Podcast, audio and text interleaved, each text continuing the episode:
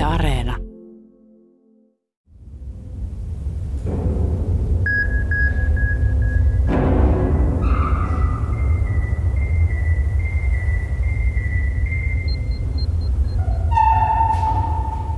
Ei meni henkilökohtaisesti tuota, on turvallisuudestani huolissa, mutta tietysti perhe katsoo asioita ihan eri lailla.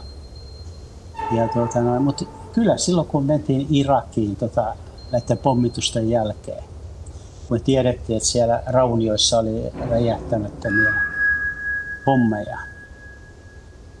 Ja myöskin näitä tota, sirpalepommeja.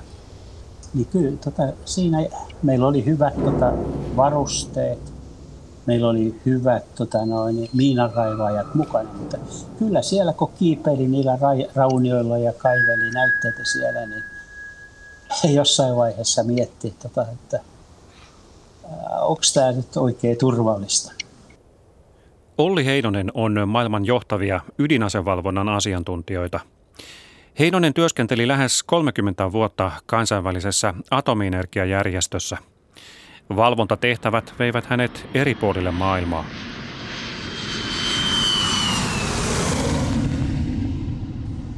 Kyllähän tässä niin kauan kuin lentää Finnairilla ja Lufthansalla, niin asiat on tuota,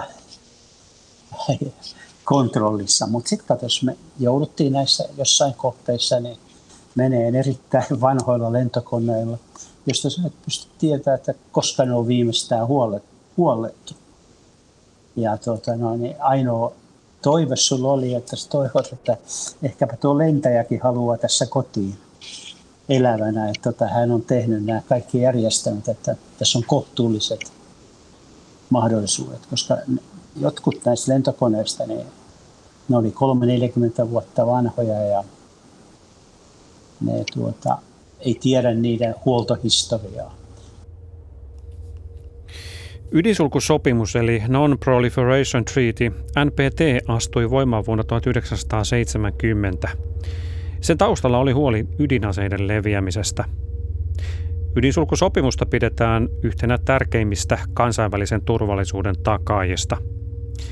Sopimuksessa tunnustetut ydinasemaat Yhdysvallat, Venäjä, Britannia, Ranska ja Kiina sitoutuvat siihen, että ne eivät luovuta ydinaseita ydinaseettomille valtioille – eivät kauta niitä hankkimaan sellaisia.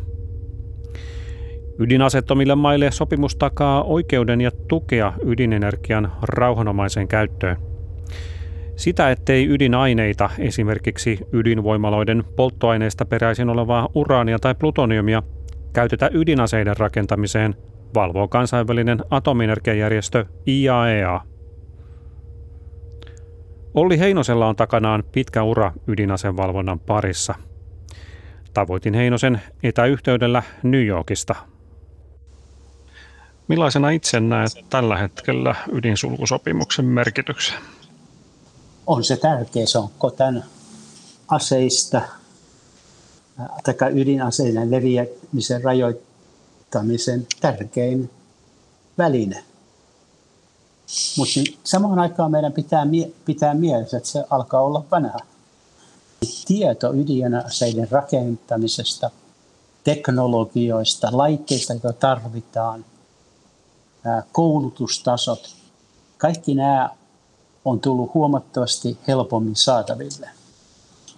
Ja tämä kynnys on tavallaan madaltunut. Meillä on tämmöinen vaara, että me mennään takaisin siihen, mitä John F. Kennedy pelkäsi 60-luvun alussa, että vuosikymmenen lopussa niin on, tota, voi olla 30 maata, jolla on joko ydinase tai valmius rakentaa ydinase, jos ei meillä ole jonkunlaista valvontasopimusta, että jos ei meillä ole ydinsulkusopimusta. Ja tämän takia hän hyvin aktiivisesti ajoi venäläisten kanssa sitten ydinsulkusopimuksen. Jotain samanlaista tarvitaan mun mielestä nytkin ja se pitää tota tunnustaa ja valitettavasti tätä kansainvälinen tilanne on sellainen, että meillä ei ole tähän kyvykästä johtajaa.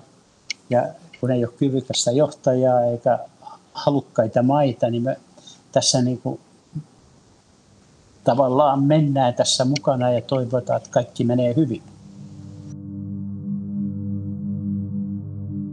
Ydinsulkusopimuksen allekirjoittajat sitoutuivat myös ydinaseen riisuntaan, mutta se ei näytä nyt etenemään lainkaan, päinvastoin. On vaara, että ydinaseiden määrä kasvaa. Onko ydinsulkusopimus vanhentunut? Mikä sen merkitys on ollut Suomelle? Miksi Suomi ei halua liittyä ydinaseet kokonaan kieltävään ydinasekieltosopimukseen?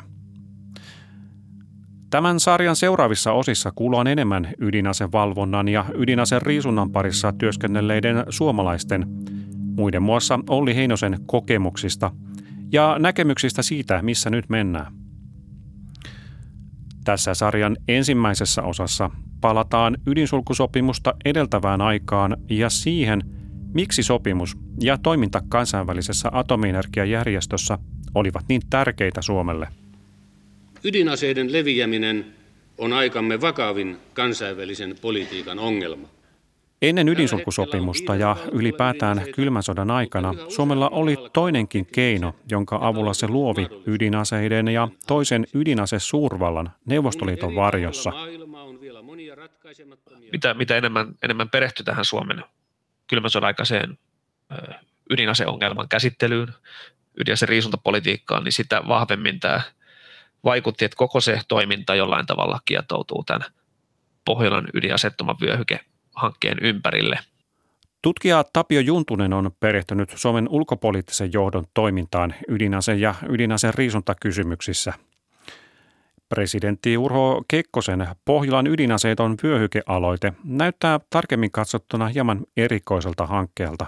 Saattaa ydinaseiden leviäminen lisätä vaaraa jos mietitään ihmisten välistä kanssakäymistä, niin harvoin, harvoin nyt sitten näin itsepintaisesti pidetään tämmöistä, niin kuin englanniksi voisi sanoa non-starter, non-starter, eli tällainen jo lähtökohtaisesti epäonnistuneeksi tuomittu aloite, niin, niin tuskin, tuskin niin kuin pidettäisiin esillä, mutta Suomi vaan piti itsepintaisesti. Ja se, että se pysyi uskottavana koko sen, no sanotaanko, että kyllä siinä uskottavuusvajettakin oli varmasti monien silmissä, etenkin, etenkin länsivaltojen ja Yhdysvaltojen silmissä, mutta jotta se pysyi riittävän aktiivisena, jotta sitä pystyttiin pitämään esillä, niin se vaatii itse asiassa aika paljon työtä. Eli kyse ei ollut aloitteesta, joka vaan muotoiltiin kerran vuonna 1963 ja joka sitten pysyi muuttumattomana ja jota vaan jankattiin, vaan se, se että sitä päästiin ylipäätänsä jankkaamaan, niin vaati, vaati aika paljon ö, duunia ulkoasiahallinnossa, se, se tarkoitti myöskin aika laajamittaista tällaista tutkijoiden, aktivistien, kansalaisjärjestöjen, poliitikkojen ja, ja, ja virkahenkilöiden, sanotaanko nykytermeen ekosysteemin muodostumista Suomeen. Samaan aikaan kun Suomen ulkopoliittinen johto paini ydinaseiden aiheuttamien turvallisuuspoliittisten ongelmien kanssa – Suomessa pohdittiin ydinvoiman rauhanomaista hyödyntämistä. Ydinenergia kiinnosti kovasti suomalaista teollisuutta. Mutta edessä oli paljon sekä teknisiä että poliittisia ongelmia, joista ainakin osa ratkesi lopulta ydinsulkusopimuksen ansiosta. Koska Suomessa oli selvää, että ydinenergiaa pitää hyödyntää? ehkä voisi lähteä sieltä 50-luvun puolesta välistä tai vähän sitä ennen. Silloin sitä ruvettiin selvittämään. Se ensimmäisen virallisen selvityksen tavallaan käynnistäjä oli, oli tämä nobelisti Arturi Ilmari Virtanen, joka ehdotti, ehdotti, että Suomen Akatemia muistaakseni voisi ruveta tätä, tätä asiaa tutkimaan ja, ja että atomienergia hyödyntäminen on jo, on jo niin kuin lähiaikoina saattaisi olla, tulla ajankohtaiseksi ja, ja sittenhän siitä monetkin, varsinkin teollisuuden tai jotkut teollisuuden edustajat innostu. Ja sitten asetettiin sellainen energiakomitea vuonna 1955, jonka johtoon tuli Erkki Laurila ja Virtanenkin tuli sinne mukaan. Mutta oikeastaan sen johtopäätös sitten oli se, että se ei ole vielä ihan ajankohtaista se atomivoiman käyttö, että se on sen verran keskeeräistä teknologiaa vielä ja siinä on sen verran avoimia kysymyksiä, että, että se menee, menee sitten 60-luvulle se käytön alku. Mutta sillä tavalla niin kuin pikkuhiljaa se alkoi alko sieltä 50-luvun puolesta välistä, tämä, tämä pohdinta ja valmistautuminen. Tutkija Petri Paju kirjoittaa elämäkertaa Erkki Laurilasta, joka oli eräänlainen ydinenergian kummisetä Suomessa. Erkki Laurila näki, että ydinvoiman rakentaminen oli hankalaa, koska naapurina oli kylmän sodan toinen suurvalta. Neuvostoliitto varmasti yrittäisi vaikuttaa Suomen asioihin myös ydinvoiman rakentamisen kautta. Tämän vuoksi yhteydet kansainväliseen atomienergiajärjestöön olivat hyvin tärkeitä. Olen osallistumassa parasta aikaa Viinissä pidettävään maailman atomijärjestön, kansainvälisen atomijärjestön IAEAn yleiskokoukseen. Suomi liittyi ensimmäisenä jäsenenä tähän järjestöön sen jälkeen, kun sen perustamisvaihe oli ohi. Syynä siihen, että Suomi halusi tähän järjestöön liittyä, oli lähinnä se käytännöllinen näkökohta, että tämän järjestön kautta me voimme, tai katsoimme voivamme saada aikaan tietynlaista hyötyä. Pääsemme osalliseksi stipendeistä, symposioista, konferensseista, mutta ennen kaikkea vapaudumme erilaisten kaksipuolisten sopimusten pannasta halutessamme esimerkiksi hankkia tutkimusreaktorin. Meidän kantamme tähän järjestöön nähden on lähinnä se, että haluaisimme myötävaikuttaa sen kehittymiseen oikeaan suuntaan sikäli, että sen voisi myötävaikuttaa atomivoiman järkevään soveltamisen edistämiseen kaikkialla maailmassa. Tässä mielessä Suomi on halunnut tarjoutua myöskin ikään kuin koekaniiniksi, tarjonnut enemmän yhteistoimintaa tälle järjestölle kuin oikeastaan juuri kukaan muu, mikään muu maa tähän mennessä. Toivomme vain, että tämä järjestö voisi pysyä erossa suuresta kansainvälisestä politiikasta ja voida keskittyä lähinnä juuri tämän käytännöllisen päämääränsä teknisellä alalla tapahtuvan toiminnan toteuttamiseen.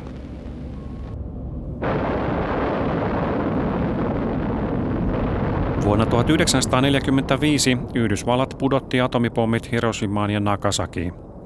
Arviolta parisataa tuhatta ihmistä kuoli. Toisen maailmansodan jälkeen Yhdysvaltain ydinasehegemonia kesti vain muutaman vuoden. Vuonna 1949 Neuvostoliitto räjäytti ensimmäisen ydinpomminsa.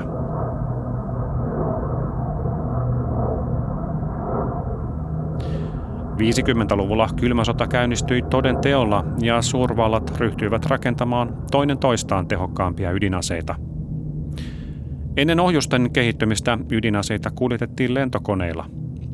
50-luvun alkupuolella amerikkalaisten ydinpommittajien suunnitellut reitit neuvostoliittolaisiin kohteisiin kulkivat Suomen yli.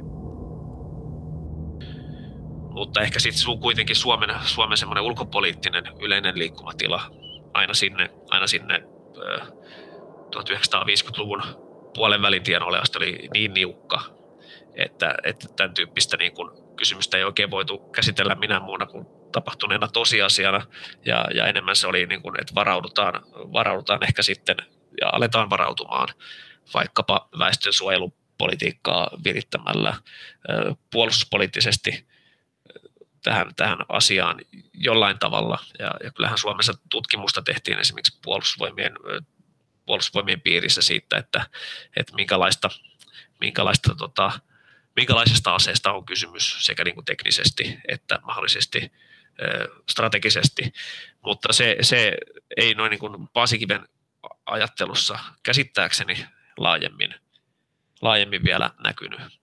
Presidentti Paasikiven päiväkirjoissa ei esimerkiksi löydy merkintöjä Neuvostoliiton ensimmäisestä ydinräjäytyksestä.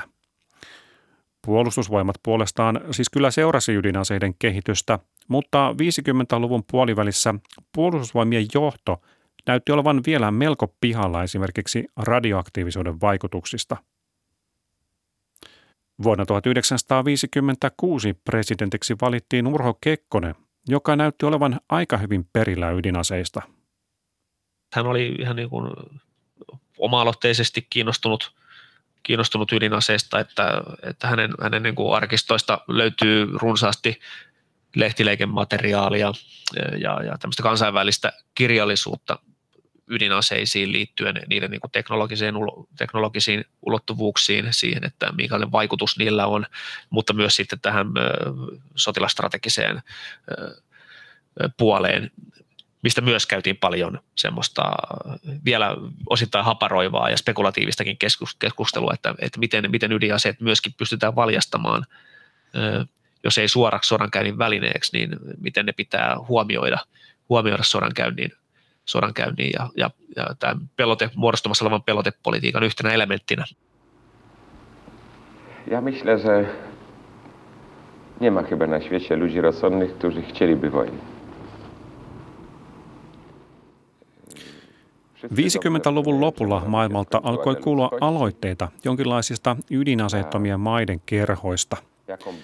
Nähtiin, että ydinaseet olivat tulleet jäädäkseen, mutta niiden leviämistä pitäisi jotenkin estää. Tutkija Tapio Juntusen mukaan pienille ja keskisuurille maille ydinaseettomuuteen sitoutuminen tarjosi ainakin jonkinlaisen tavan yrittää tuottaa turvallisuutta itselleen.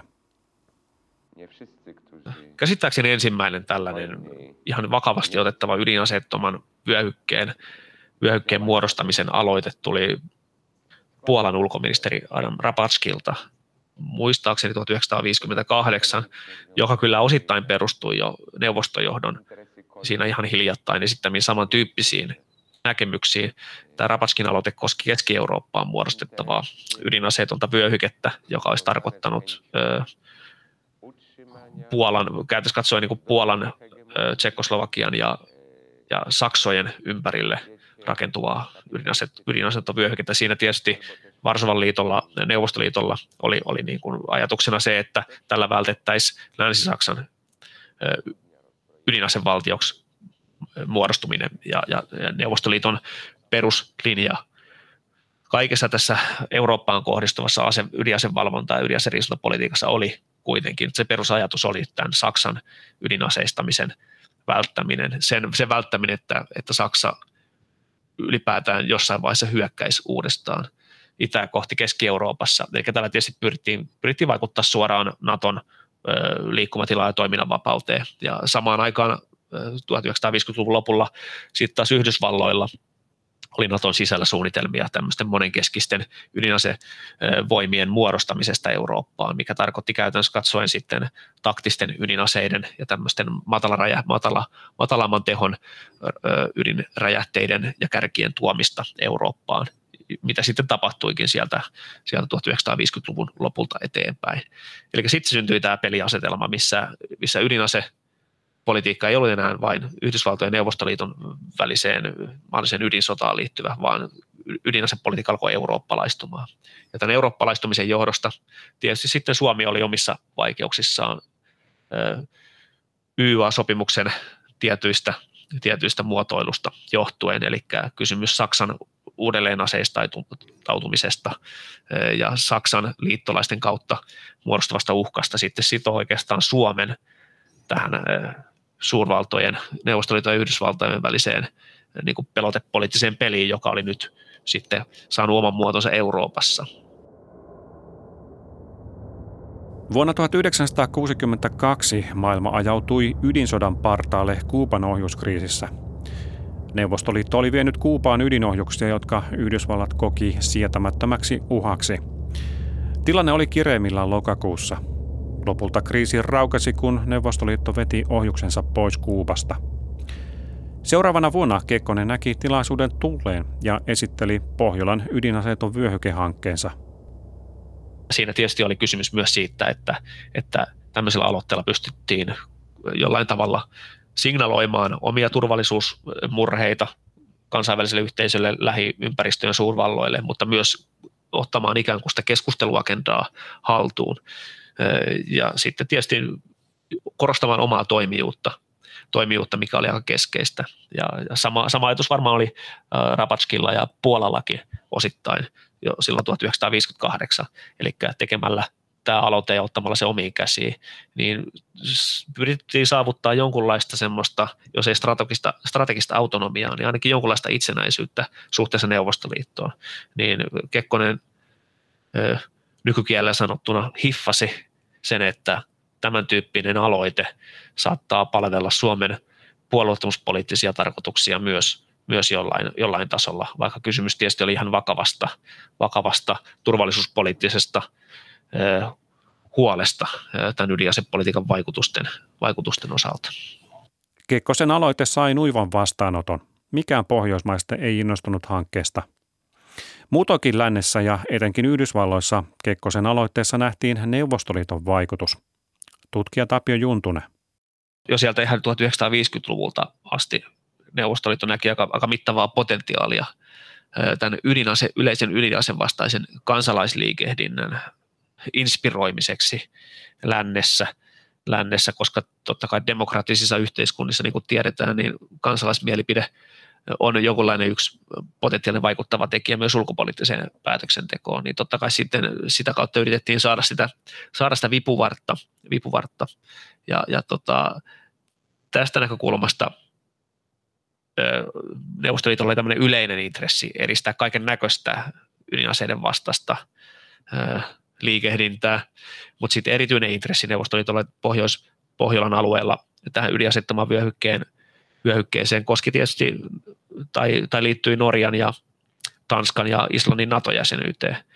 Ja, ja varsinkin, varsinkin Norja ja Tanska oli, oli NATOon liittyessään sitoutunut rauhanajan ydinaseettomuuteen, mikä, mikä sitten, kun asia alettiin miettiä tarkemmin, niin monien mielestä koski myös tällaista valmista niin kuin infrastruktuuria, ennakkovarastointia, voidaan puhua vaikka jossain tutkaa asemista, se, se laaja, laaja niin kuin materiaalinen infrastruktuuri, minkä, minkä uskottavan ydinasepelotteen ylläpitämiseksi tietyllä alueella tarvitaan. Sehän ei, koske, sehän ei tarkoita ainoastaan vaan, että tuodaan ydinkärkiä paikasta paikkaan P, vaan on muutakin mittavaa infrastruktuuria.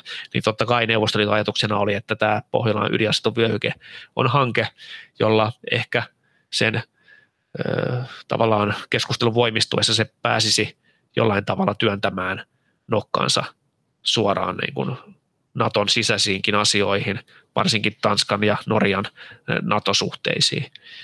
Ja, ja kyllä varmasti oli ajatuksena, että Suomi on jonkinlainen, jonkinlainen välikappale tässä, tässä kuviossa. Noin reilu vuosi ennen kuin Kekkonen ensimmäisen kerran esitteli hankkeensa Pohjolan ydinasettomasta vyöhykkeestä, ydinvoiman rakentaminen Suomeen nyt kähti hieman eteenpäin. Huomattavaa askelta kohti atomikautta maassamme merkitsi tänään tapahtunut koulutus- ja tutkimusreaktorin vihkiminen Otaniemessä teknillisen korkeakoulun reaktorilaboratoriossa. Tilaisuutta kunnioitti läsnäolollaan tasavallan presidentti. Ja kutsuvieraiden joukossa oli muun muassa pääministeri Ahti Karjalainen. Reaktorilaboratorion johtaja professori Pekka Jauho selvitteli reaktorin toimintaperiaatteita mainiten puheensa lopussa.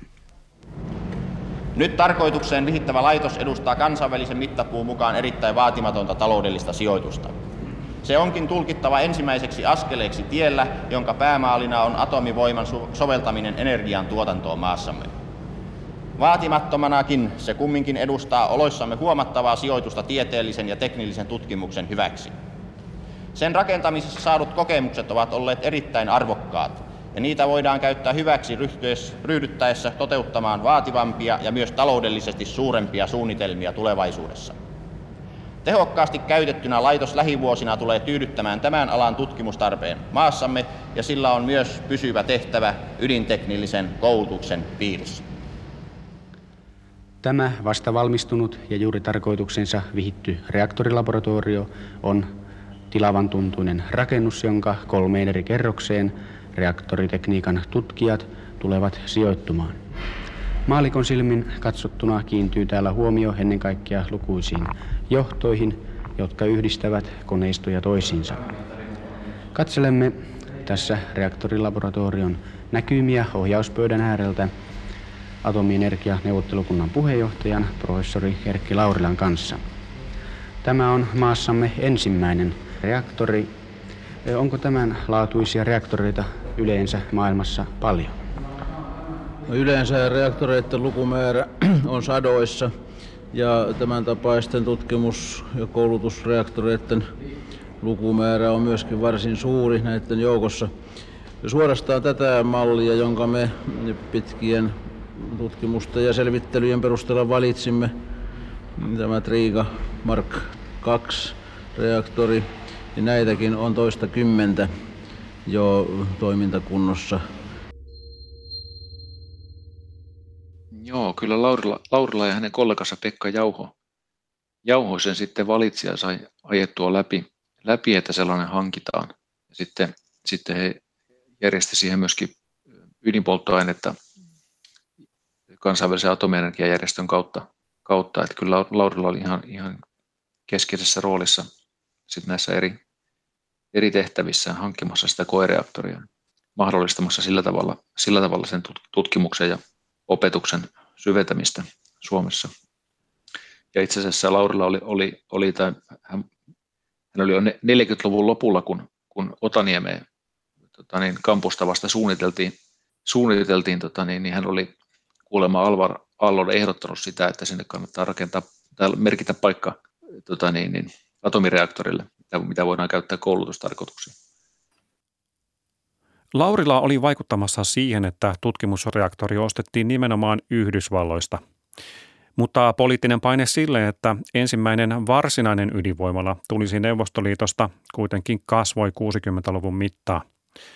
Laurila oli viimeiseen saakka sitä vastaa, mutta ei loppujen lopuksi voinut asialle mitään. Paine kohdistui myös suoraan Laurilaa. Hänellä oli, oli tämmöinen, miten sitä nyt voisi sanoa, poliittinen puolensa ja, ja kaiken näköisiä yhteyksiä, mitkä, mitkä on tullut tässä Laurilla elämä, elämä kertaa varten tehnyt tutkimusta, niin tullut, tullut tavallaan esiin.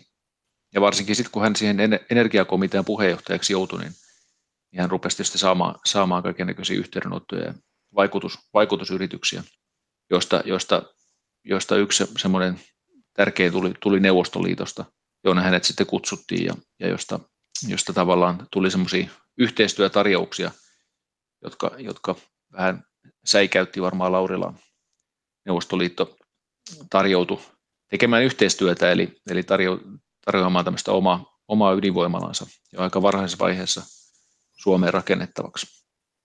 12-jäseninen suomalainen ydinasiantuntijoiden valtuuskunta on nyt toista viikkoa vierailut Neuvostoliitossa. Valtuuskuntaa johtaa Suomen Akatemian jäsen, professori Erkki Laurila.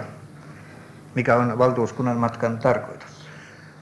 Suomen atomivoimalaitos-hanke on herättänyt kiinnostusta kaikkialla maailmassa ja niin myös Neuvostoliitossa. Täältähän ei tehty mitään varsinaista eri yhtiöiden pyytämää avaimet käteen tarjousta, mutta kylläkin viitattu tietynlaisiin yhteistyömahdollisuuksiin tällä alalla. Tässä mielessä Neuvostoliiton atomivoiman rauhanomaisen käytön valtion komitea ja kaupallisten ja taloudellisten suhteiden valtion komitea ovat kutsuneet Suomesta tällaisen valtuuskunnan tutustumaan alan laitoksiin. Osalta nämä laitokset ovat olleet ainakin minulle ja parille muulle retkikunnan jäsenelle ennestään tuttuja, mutta uusina kohteina oli tilaisuus tutustua Novovoronesissa olevaan 200 megawatin painevesireaktorilla varustettuun ydinvoimalaitokseen ja Melekessissä olevaan suureen ydintutkimuskeskukseen, joka on meikäläisittäin katsoen hämmästyttävän nopeasti saatu rakennettua ja jossa jo on saatu myöskin varsin huomattavia tieteellisiä ja teknillisiä tuloksia. Kaiken kaikkiaan voinee todeta, että vieraanvaraisuus on ollut suuremmoista ja isännät tehneet parhaansa näyttääkseen laitoksiaan siinä määrin, kun niitä tällaisen lyhyen matkan aikana voidaan tällaiselle delegaattiolle esitellä. Joka tapauksessa katsoisin, että matka on huomattavalla tavalla lisännyt meillä tämän alan ö, tekniikan tuntemusta sellaisena, kun sitä tällä hetkellä harrastetaan ja hallitaan Neuvostoliitossa. Laurila on viimeisen saakka niin kuin sitten vastusti tätä ydinvoimalaitoksen hankintaa Neuvostoliitosta. Mitä mitä vaaroja hän siinä näki? No, lähinnä, lähinnä varmaan se turvallisuus oli se isoin kysymys, eli ja, ja ylipäänsä, ylipäänsä se, ne, tavallaan se vaarat sitten siinä puolue, puolueettomuudelle, että tehdään entistä kiinteämpää yhteistyötä Neuvostoliiton kanssa tämmöisessä asiassa, mutta, mutta varmaan se turvallisuuskulttuuri ja, ja ne ratkaisut oli se isoin, isoin ongelma Laurilla mielestä. Mutta ne oli tietysti sellaisia asioita, että niistä ei oikein voinut ihan suoraan puhua, eikä, ja piti olla aika, aika varovainen, varovainen eikä, eikä voinut tavallaan niin kuin, ihan, ihan niin kuin ääneen, ääneen sitä vastustaa, vastustaa sen aikaisen Suomessa, vaan, vaan piti yrittää keksiä niitä parempia vaihtoehtoja sieltä lännestä ja, Sitä hän kyllä teki. Laurila hahmotteli ratkaisua, jossa voimalla kyllä tulisi Neuvostoliitosta, mutta suomalaiset osallistuisivat merkittävästi sen rakentamiseen ja esimerkiksi turvallisuuslaitteisto tulisi lännestä. Yksi ongelma, mikä liittyi ydinvoiman tuotantoon, oli voimalan polttoaineen eli rikastetun uraanin hankinta.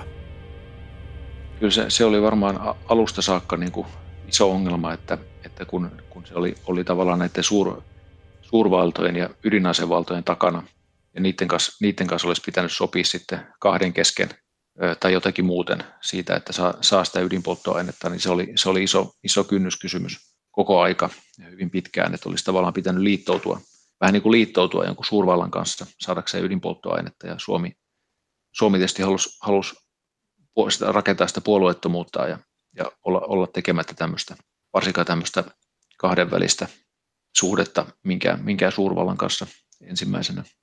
Et sen takia tämä, tämä kansainvälinen atomienergiajärjestö, jota ruvettiin, ruvettiin perustamaan silloin 50-luvun puolessa välissä myöskin, niin tuli tavallaan taivaan lahjana Suomelle, että, että oli tämmöinen ylikansallinen taho, jota ruvettiin tähän atomi, atomivalvontaan rakentamaan ja, ja jonka takana oli molemmat, tai niin, molemmat ja, ja sitten, sitten kaikki nämä ydinasevallat, niin, niin että, että jos, jos tavallaan nämä atomi, ydin, ydinasiat pystyttäisiin sitä, sitä kautta hoitamaan, niin, niin se oli niin kuin Suomelle paras ratkaisu ja sen takia Suomi myöskin sit monella tavalla halusi tukea tätä kansainvälistä atomienergiajärjestöä ja sen kehittämistä ja voimistamista.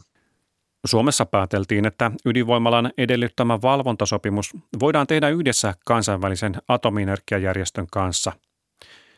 Samalla YKssa ydinsulkusopimusneuvottelut alkoivat olla loppusuoralla.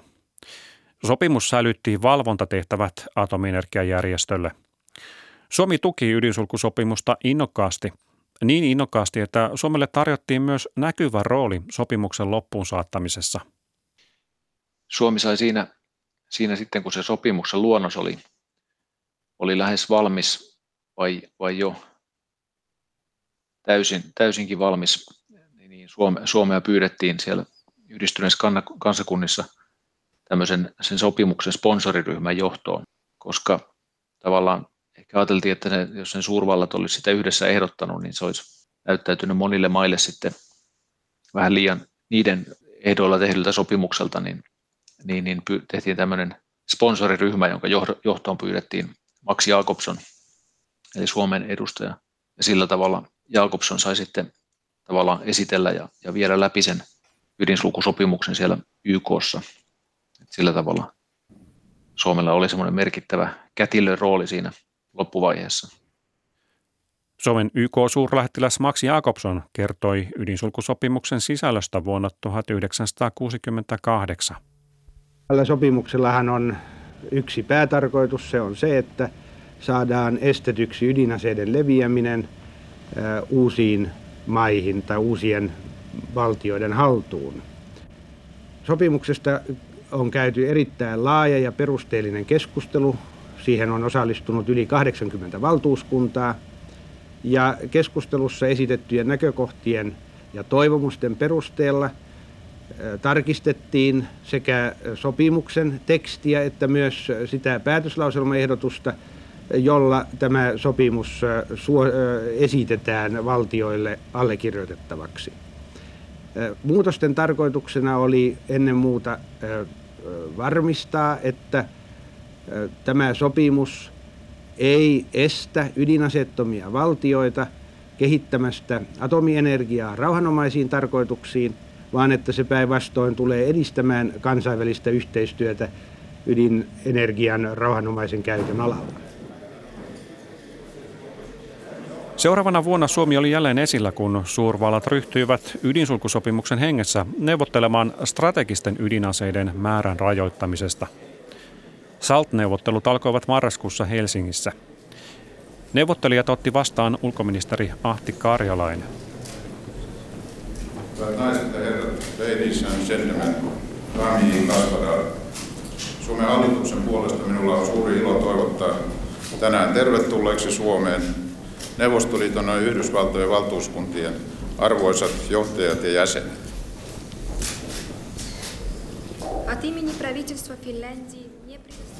Me olemme tänään todistamassa historiallista hetkeä. Kaksi suurvaltaa, Yhdysvallat ja Neuvostoliitto, ovat päättäneet aloittaa neuvottelut, ei vain niille itselleen, vaan koko ihmiskunnalle erittäin tärkeästä ja kiireellistä ratkaisua vaativasta kysymyksestä – Milloinkaan ei ole oltu niin yksimielisiä ydinaseen varustelukilvan lopettamisen tarpeellisuudesta kuin nyt. Aloittamana nämä keskustelut ovat ne valtiot, jotka hallitsevat suurinta osaa olemassa olevista ydinaseista, halunneet korostaa sitä, että niillä on suurin vastuu kansainvälisen rauhan ja turvallisuuden säilymisestä. We are today witnessing a historical occasion. Two major powers, the United States... Puolueettomana valtiona, jolla on ystävälliset suhteet kaikkiin maihin yli sotilaallisten liittoutumien ja aatteellisten ryhmittymien, Suomi on valmis tekemään kaiken voitavansa rauhan turvaamisen hyväksi. Me olemme iloisia siitä, että te olette valinneet Helsingin keskustelujenne paikaksi. Me pyrimme kaikin tavoin tukemaan pyrkimyksiänne.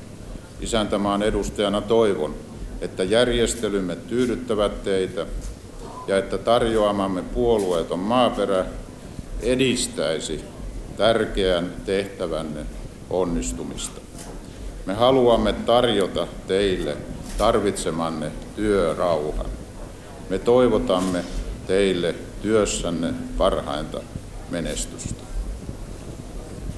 As a neutral country which maintains friendly relations with all nations across the dividing lines of military blocks and ideological alignments. Eikä tässä vielä kaikki. Suomi solmii kansainvälisen atomienergiajärjestön kanssa ensimmäisenä kattavan ydinmateriaalien valvontasopimuksen vuonna 1971. Siitä tuli malli muille vastaaville sopimuksille. Tuossa vaiheessa oli jo päätetty siitä, että ensimmäinen ydinvoimala tulee Suomen Neuvostoliitosta. Mutta valvontasopimuksen myötä ratkesi monta ongelmaa. Ensimmäinen valvontasopimus oli merkittävä myös atomienergiajärjestölle. Siinä varmaan niin kuin, tavallaan kävi hyvä tuuri myöskin sen ajatuksen kanssa, että Suomella oli tavallaan suuri, suuri tarve tehdä näitä sopimuksia, koska, koska oltiin hankkimassa sitä ensimmäistä ydinvoimalaitosta. Ja vieläpä tällaisena varsin kansainvälisenä hankkeena, eli toisaalta, niin kuin Neuvostoliitosta ostamassa ydinreaktori, mutta, mutta sitten myöskin teknologiaa lännestä siihen ydinvoimalaitokseen. Ja, tai t- se oli se suunnitelma jo varhaisessa vaiheessa ilmeisesti. Ja, ja sillä tavalla Suomella oli, oli niin kuin suuri tarve päästä siihen, että, että olisi tämmöinen kansainvälinen uskottava valvonta sillä, sillä ydinvoimalaitoksella ja sillä ydinpolttoaineella, mikä sinne hankittaisiin. Ja sitten, sitten tuli tosiaan tämä ydinsulkusopimus velvoitti tai, tai edellytti, että, että tämä kansainvälinen atomienergiajärjestö ryhtyy valvomaan tätä alan teknologiaa ja ydinpolttoainetta, kun sitä käytetään näissä ydinasettomissa valtioissa. Siinä tavallaan niin kuin nämä edut, edut sitten yhdisty. Miten se, miten se aivan, aivan niin kuin detaljitasolla sitten meni ne neuvottelut, niin sitä, sitä ei tässä niin kuin varsinaisesti tutkittu, tutkittu ja se ehkä vaatisi semmoisen oman, oman tarkemman perehtymisensä, mutta, mutta sillä tavalla varmaan molemmilla oli, oli suuri, suuri niin kuin tarve päästä eteenpäin kohti sitä valvontasopimusta. Petri Paju on tehnyt Säteilyturvakeskukselle tutkimusraportin siitä, kuinka ja millaisin motiivein suomalaiset ovat toimeenpanneet ydinsulkusopimusta eri aikoina. Suomessa aktiivisuus ydinsulkusopimuksessa on useimmiten nähty keinona edesauttaa ydinaseen riisuntaa ja liennytystä suurvaltojen välillä. Mutta mitä tulee ydinenergiaan, sen käyttö nykymuodossaan olisi varmaankin mahdotonta ilman sopimusta. Tuliko sulle itsellesi tätä raporttia tehdessä eteen jotain ihan uutta tai yllättävää tästä Suomen roolista ja panoksesta? No kyllä, kyllä siellä oli tavallaan useampikin sellaisia asioita, sellaisia asioita ja, ja, ja jo se Suomen tavallaan merkittävä rooli luonnostella sitä ydinmateriaali, ydinmateriaalien valvontasopimusta kansainvälisen atomienergiajärjestön kanssa ja sitten olla sen sopimuksen ensimmäinen allekirjoittaja, niin, niin se, oli, se oli kiinnostava ja, ja myöskin monella tapaa sellainen uusi, uusi asia. Ja sitten, että pystyttiin löytämään lopulta lähteet, jotka, pyst, jotka varmistaa sen, että Suomi, Suomi tosiaan, tosiaan toimi sellaisena luonnostelijana siinä. Tämä Suomen rooli ja pitkäjänteinen tavallaan työ sen ydinsulkusopimuksen toimeenpanossa ja tässä ydinmateriaalivalvonnassa, niin se on ehkä semmoinen asia, mikä helposti unohtuu myöskin tästä ydinenergiasta puhuttaessa. Ja kun sitä, sitä katsoo sitten tuolla pitkällä aikavälillä, niin, niin huomaa, että sitä on tehty hyvin sitoutuneesti ja tietenkin sillä tavalla julkisuudelta piilossa. Varsinkin ajoittain ja, ja sopi semmoisessa kohdissa, missä tavallaan niitä vaikutustilaisuuksia on tullut, niin Suomi on, on käyttänyt ne, tila, ne tilaisuudet ja, ja, ja sillä tavalla ollut, ollut vahvistamassa sitä ydinsulkua myöskin kansainvälisesti ihan merkittävillä tavoilla. Miten Suomessa ja muuallakin elettiin pommivarjossa kylmän sodan 70- ja 80-luvuilla? Ydinsulkusopimus oli tärkeä ja Suomi oli aktiivinen ydinsulun kysymyksissä. Se oli Suomelle keino osoittaa ja vahvistaa puolueettomuutta. Säteilyturvakeskus puolestaan valmisti laitteita ydinmateriaalien valvontaan ja suomalaisia työskenteli valvontatehtävissä. Mutta ei Pohjolan ydinaseeton vyöhykekään vielä mihinkään kadonnut. Tästä kaikesta enemmän seuraavassa jaksossa.